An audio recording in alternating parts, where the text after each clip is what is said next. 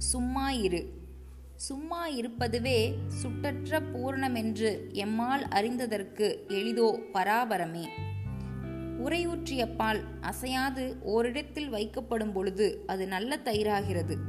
அசையாத நீர்ப்பரப்பின் மீது பொருள்களின் பிம்பம் உள்ளபடி தென்படுகிறது. ஆசை என்னும் காற்றில் அசையாத மனம் உள்ளிருக்கும் ஒன்பொருளை தெரிந்து கொள்ள தகுதியுடையதாகிறது. சும்மா இருக்கும் அளவு அது சுகஸ்வரூபமாகிறது. கவி. சும்மா இருக்க சுகம் சுகம் என்று சுருதியெல்லாம் அம்மா நிரந்தரம் சொல்லவும் கேட்டும் அறிவின்றியே. பெம்மான் மௌனி மொழியையும் தப்பியன் பேதமையால் வெம்மாய் காட்டில் அலைந்தேன். அந்தோ என் விதிவசமே. தாயுமானவர்.